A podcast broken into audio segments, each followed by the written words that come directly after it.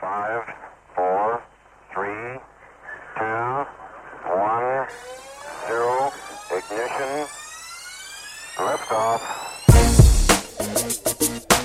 Welcome, everybody, to the Parent Podcast. My name is Matt Clark. This is a ministry of Genoa Church, and we just want to thank you for being here today. Uh, the purpose of this podcast is to help parents grow in their biblical knowledge so that hopefully it'll spark some conversation with your kids.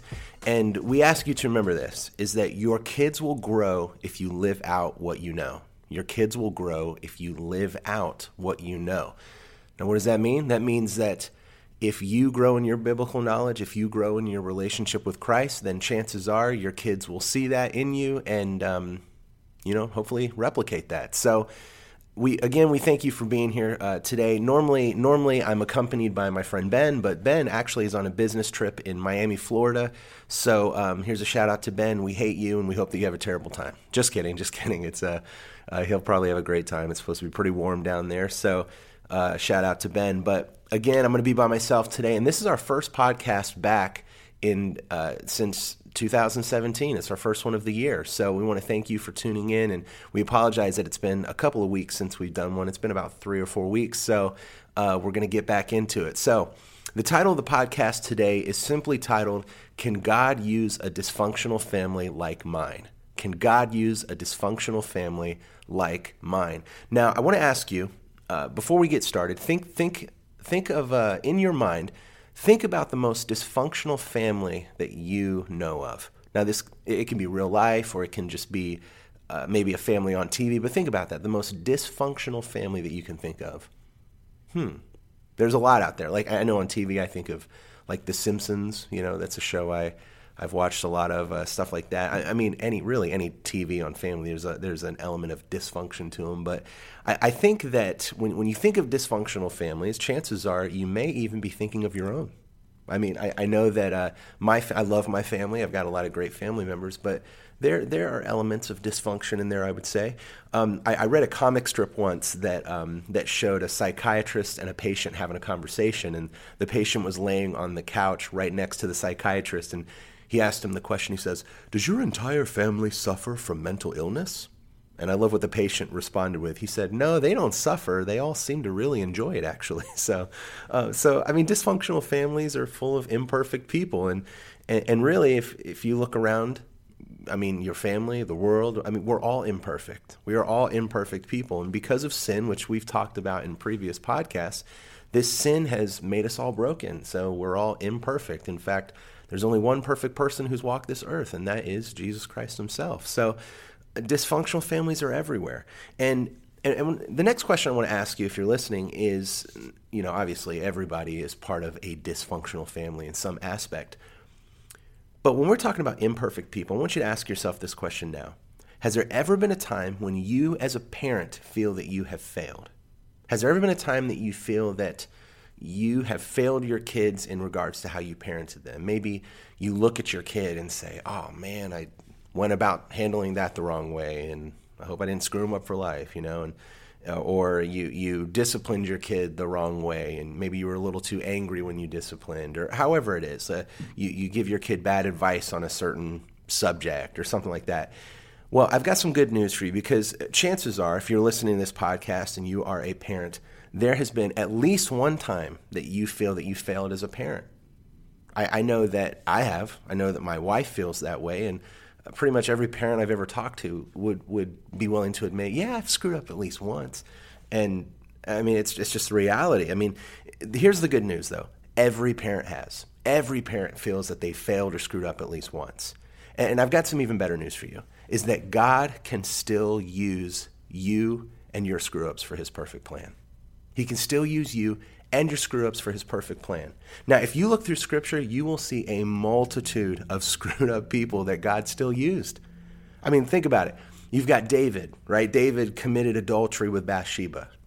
This is a guy who wrote the Psalms and he, he was the king of Israel. I mean, this he was a big deal, yet he still committed adultery with Bathsheba. When you fast forward to the New Testament, you've got the disciple Peter. I mean, this guy probably had a little bit of an anger problem. I mean, he cut that dude's ear off when when when they were arresting Jesus. And not only that, but he denied Jesus 3 times while Jesus was being crucified. 3 times. I mean, that was Jesus' greatest time of need, and he rejected him three times. And then another example is the Apostle Paul. I mean, he this guy, you know, wrote most of the New Testament, which I would say was a pretty big deal in terms of Christianity. But this guy actually persecuted Christians before he became a Christian. So I mean, he was throwing guys in jail. He was around when Stephen was martyred for for being a Christian. So I mean, you, you, see that all these people I just mentioned, they all have one thing in common, is that they were all screw ups before God got a hold of them and used them. All right. So I mean, and David, I mean, David was a screw up even after God got a hold of him. He still messed up. There's there's a quote by a guy named J.D. Greear, who I love this quote. He says. In the great mystery of grace, God commandeers even our stupid decisions to accomplish his purposes in us. Let me read that again. In the great mystery of grace, God commandeers even our stupid decisions to accomplish his purpose in us. Now, that should make everybody feel pretty good. I know it makes me feel pretty good knowing that even if I make stupid decisions, God can still use me. Now, what I want to do right now is I want to read you our Bible story today. Um, this is from Genesis uh, chapter 27. And this is about Jacob and Esau. Now, what I want to do is I want to give you a little backstory because we have, like I said, we've missed about three or four weeks, and so we've had a couple Bible stories in there in kids' church that we've talked about. So I want to kind of get you up to speed.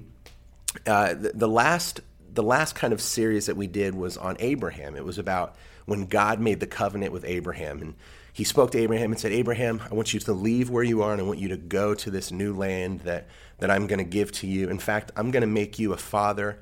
Uh, uh, of, of, a multitude of people. You, you can look at, he told him to look up to the sky. And he says, when you look up to the sky, your children will outnumber the stars in the sky. And it was this really great promise that he made to him, this great covenant where he says, I'm going to I'm to make you a father of many descendants. I'm going to bless you with land. And not only that, but your family will bless the world. Now, what we know is if you fast forward to the end of, well, I mean, not to the end, but if you fast forward over to the New Testament, we see that Jesus Christ was a direct descendant of Abraham. He was in that family line. So when God promised Abraham that he was going to be, that, that his descendants would bless the world, essentially what he was saying was, Jesus Christ, your descendant, will come and save the world, which is pretty awesome. It's a pretty awesome covenant. And, and you really, you have to think that Abraham probably didn't have any idea to the extent of how his family would bless the world, but it was Jesus Christ. So, so now you've got Abraham, who his son, he had a son named Isaac, and then now Isaac had Jacob and Esau as his two kids. And that's what we're going to focus on today because when we're talking about dysfunctional families, uh, we've got a doozy in, in Genesis chapter 27 because these guys are pretty, uh, these guys did some pretty incredible things in terms of uh, being a dysfunctional family. So I'm going to read you a portion of this. This is from this is from Genesis chapter 27 verse 18. We have Isaac is uh, again a little bit of uh, uh, what's the word like a little bit of let me summarize what happened right before this portion in Genesis chapter 27 verse 1 but but so you've got Isaac who is growing older now. And in fact, he's he's coming closer to death and he's lost his eyesight. Now he has two sons, Jacob and Esau, who are twins, and Isaac's wife Rebecca is part of the story also. But but Jacob, it said that he was he was um, he was a good cook. He liked to to make food and stuff. And then you've got Esau, who was more of the the manly one. He would he would be outside uh, hunting, and he would uh, kill the animals and bring them in to be cooked and stuff. And and it said that Esau was was very hairy, had hairy arms, and he was just a big burly guy. And well, Isaac realizes that he's coming to the to the end of his life, and he calls in his wife Rebecca, or I'm sorry, he calls in his son Esau, and he says, Esau, go hunt. Get uh, go make me my favorite meal because when you get back, I'm going to eat and then I'm going to give you my blessing essentially he's going to give him the right to all of the land and the property and the wealth that Isaac has. And so this is a big moment for Esau. He's the oldest son. He he gets, you know, back in those days the birthright was you were if you were the oldest, you got the right to all the property that your parents had. So this was the moment that he was saying, "Hey, I'm going to bless you with all this stuff." So Esau leaves. And as he leaves, his wife Rebecca, this is where the dysfunction starts to creep in because uh, Isaac's wife Rebecca overhears this. And scripture tells us that Rebekah loved Jacob more, while Isaac loved Esau more. Well, Rebekah went and she got Jacob, and they kind of concocted this plan that they were going to dress, dress, uh, dress Jacob up as Esau. They put, they put uh, fur on his arms to make it seem that his, hair that his that his arms were hairy and then and then they even put his clothes on Esau's clothes on Jacob that made him smell like a man of the field that he was out hunting and stuff so that that's kind of the prep to it. Now we're going to jump in but this is Genesis 27 verse 18 so here's what it says. It says when he came to his father this is talking about Jacob when he came to his father he said my father and and Isaac answered here I am. Who are you my son? And Jacob replied to his father lying. He said I am Esau your firstborn. I've done as you've told me. Please sit up and eat some of my game that you may bless me. But Isaac said to his son, However did you find it so quickly, my son? He replied, Because the Lord your God worked it out for me. Now listen, not only did he lie there, but he lied about that God helped him do it. So I mean, this is this is remember, we're talking dysfunctional family here. Then Isaac said to Jacob, he said, Please come closer so that I can touch you, my son. Are you really my son Esau or not? Now remember, Isaac is blind here, so he can't see. So Jacob came closer to his father Isaac. When he touched him, he said, The voice is the voice of Jacob, but the hands are the hands of Esau. He did not recognize him because his hands were hairy like those of his brother Esau, so he blessed him. Again he asked, Are you really my son Esau? And he replied, I am. Then he said, Let me eat some of my son's game so that I may bless you. Jacob brought it to him, and he ate it, and he brought him wine, and he drank. And then at this point, he gives him the blessing. Well, later on, if you continue to read, you see that, that Jacob got the blessing. Esau came in and realized that the blessing had been given to his younger brother, essentially stolen from him. And he says that he gets really angry. So Rebecca ends up telling Jacob, hey, we got to get you out of here or your brother is going to kill you. So go away for a couple of days and stay with your uncle, and then I'll call you back. Now, those couple of days ended up being 20 years, so it was a long time. But but all that to say, that right there is a, I would say, is a dysfunctional family. You've got a guy who is lying to his dying father who's gone blind, saying that he is, that he, he's lying to him, saying that he's the older son. So, that, I mean, that's dysfunctional. He, he stole from his brother the birthright that really belonged to his older brother Esau. So I mean that's dysfunctional. And not only that, but you got the mom in this picture where Rebecca is the wife of Isaac. I mean, she really conspired this whole thing. She was the one who really uh, put Jacob up to doing this. I mean, it, when you look around there, there's just all these, you know, all the elements of the family unit here are just kind of going at each other, and it's a really, really dysfunctional family. Now, when you when you read that story, it, it's it's easy to look at that story and be like, man, those are some screwed up people. But if you continue to read uh, in the Bible, there you, you see that God used Jacob for great things. I mean, Jacob became the head of Israel. He, he, he, he carried on this, this covenant that God made with Abraham as the head of this family. And so to say that, that God uses screwed up people might be an understatement there. I mean, he used that family for great things, but they were all screwed up. So now let me ask you this, and we'll finish by saying this, is um, I want to talk about what this means practically to you as a parent, okay? What does this mean to you as a parent if you know that you've made mistakes you know that your kids have made mistakes and and specifically you as a parent that you maybe have done things that you're not proud of in terms of how you've parented. I've got some great some great news for you because there's a book I've been reading by a guy named Paul David Tripp. And if you've never heard of this guy, I encourage you to buy every book that you can find on this guy, especially involving parenting. But this is a guy who wrote a book called, it's titled Parenting 14 Gospel Principles That Can Radically Change Your Family. Now, I'll put the, uh, the title of this book on the show notes down below so you can look it up if you want to get it. But I was reading through this book, and, and the, the amazing thing about this book is when I started reading it, I started reading the introduction first before I even dove into chapter one. And just in the introduction, he gave me this, he, gave, he gives the reader a very, very, um, great way to view parenting. And I want to share that with you as we close. So it's this. Um, he says in this introduction that uh, good parent it's good parenting starts by knowing who you are as a parent and he kind of gives you these two words here uh, to, to um, see what kind of parent you are and they're this it's are you an owner or are you an ambassador and let me tell you what he defines an owner as as a parent he says that um, owners are motivated and they're shaped by what parents want for their children and from their children. It's driven by a vision of what we want our children to be and what we want our children to give us in return.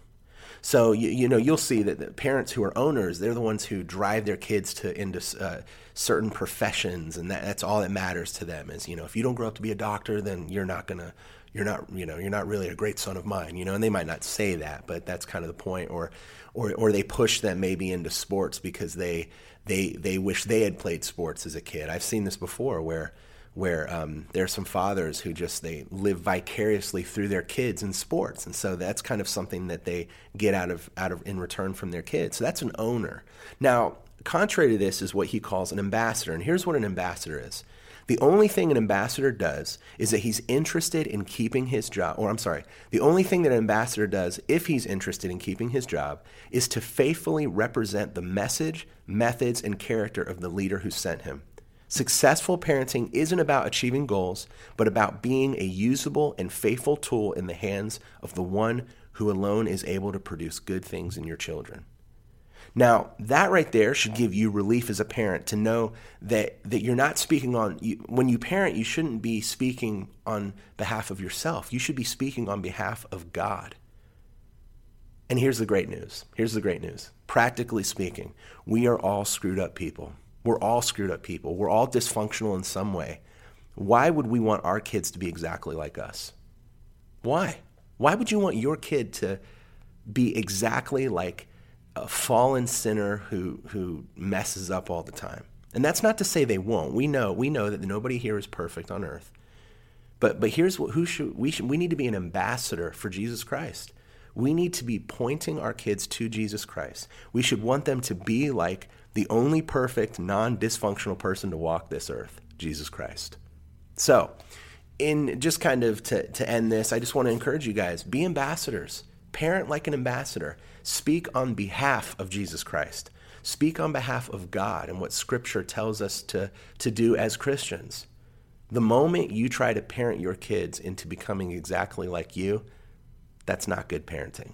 So, we're going to go ahead and wrap this up. And, and, and I want to thank you guys for being here. And, and, you know, this one's a little shorter than normal, but um, I, I, just want to encourage you guys that when, when it comes to being dysfunctional family, you know, kind of, I would just say own it. You know, you are a dysfunctional family. We, we, we're all sinners saved by Jesus Christ, but, but God can still use you. God can still use your family. And, and, and I would say that if you, if you point your kids in the direction of Jesus Christ, great things are bound to happen. So once again, thank you so much for tuning in to the Parent Podcast. If you have any questions or any comments or any topics you'd love us to discuss on the podcast, please feel free to email me at mclark, that's M-C-L-A-R-K, at genoachurch.org. Until then, uh, we'll see you next time on the Parent Podcast.